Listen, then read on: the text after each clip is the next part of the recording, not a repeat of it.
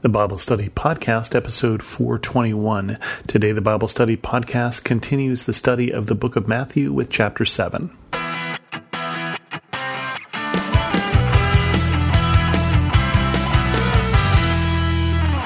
Welcome to the Bible Study Podcast. I'm your host, Chris Christensen. This is part two of chapter seven. We're continuing on in the study of the Sermon on the Mount.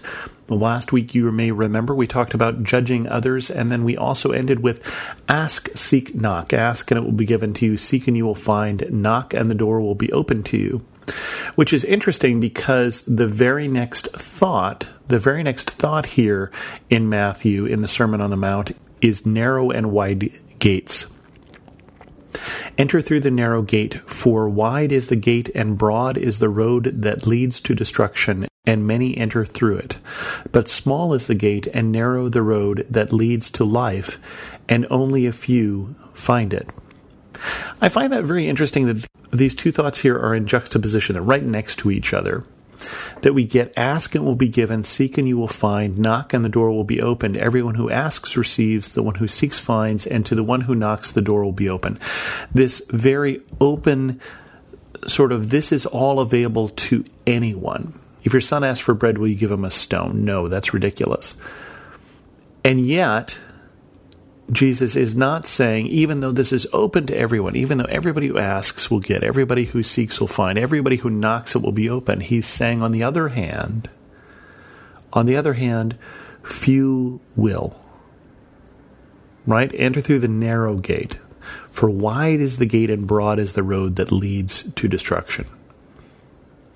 And it almost sounds like this gate is hidden. Only a few will find it.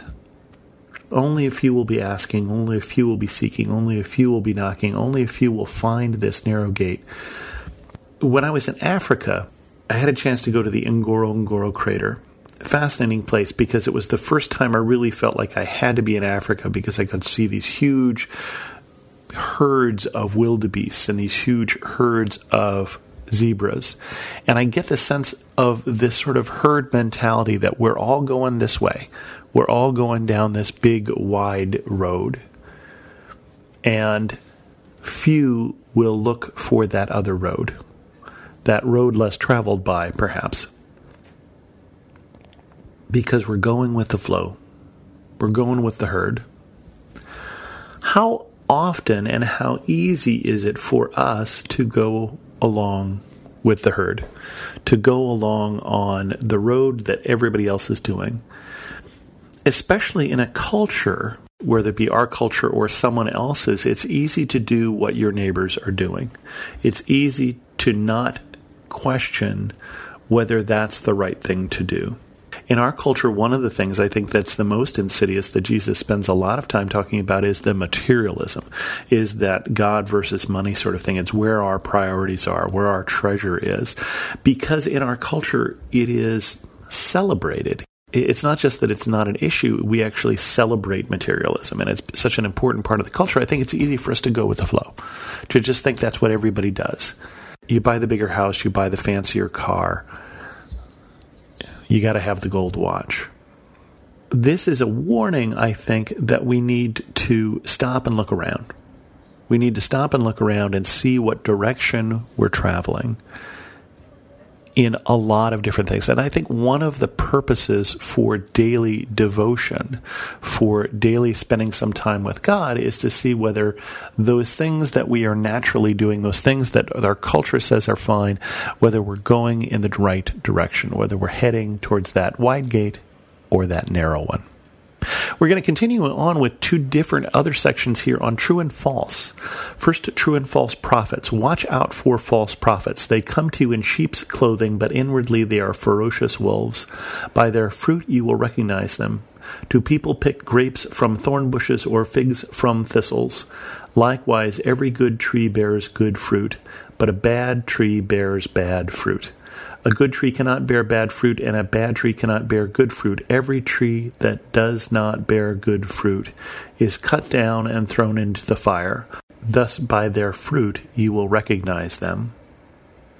He's saying when you're looking at who you're following, when you're looking at who you're listening to, and that would include, and I hesitate to say it, me as well, you have to look at what their fruit is, what it is that they do. Not just what they say, but their actions. Not just who they profess to be, but who they are when they don't think that someone is looking. We bear fruit.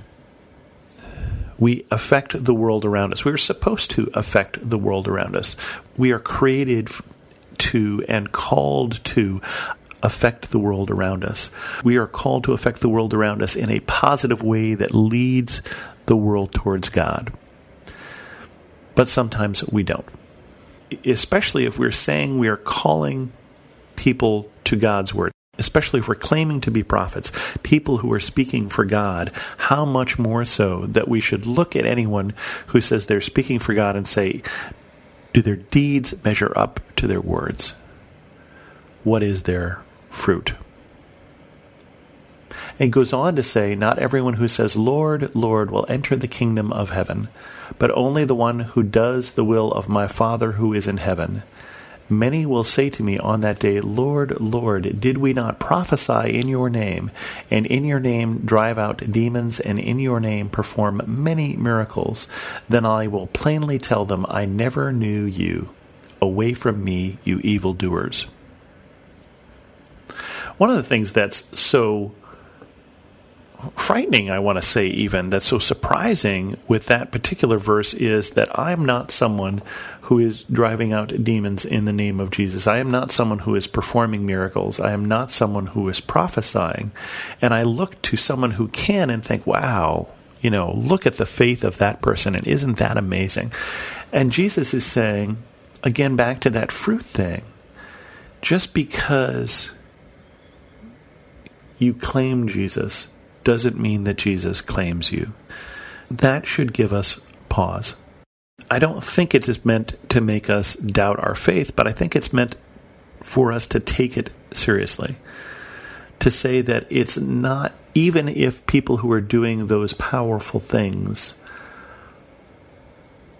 can be told plainly, I never knew you away from me, you evil doers that it should give us some indication that God cares not just what we think, but also what we do. There's not evil sayers, they're evil doers.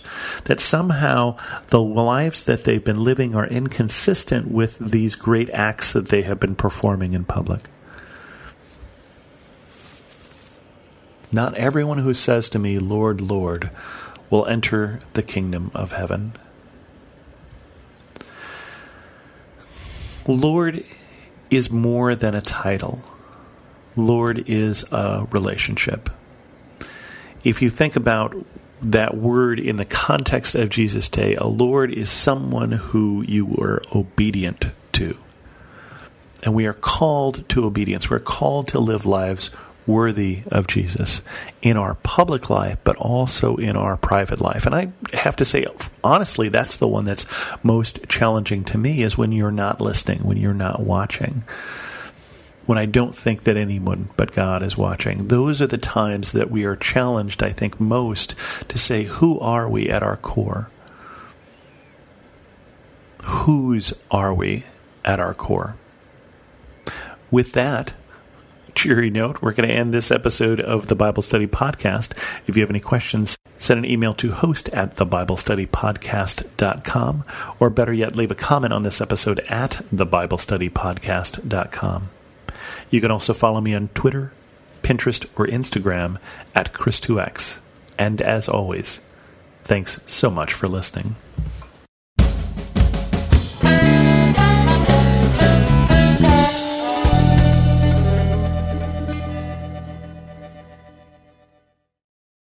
Dear Heavenly Father, thank you for working everything out for my good. Help me trust in your perfect plan.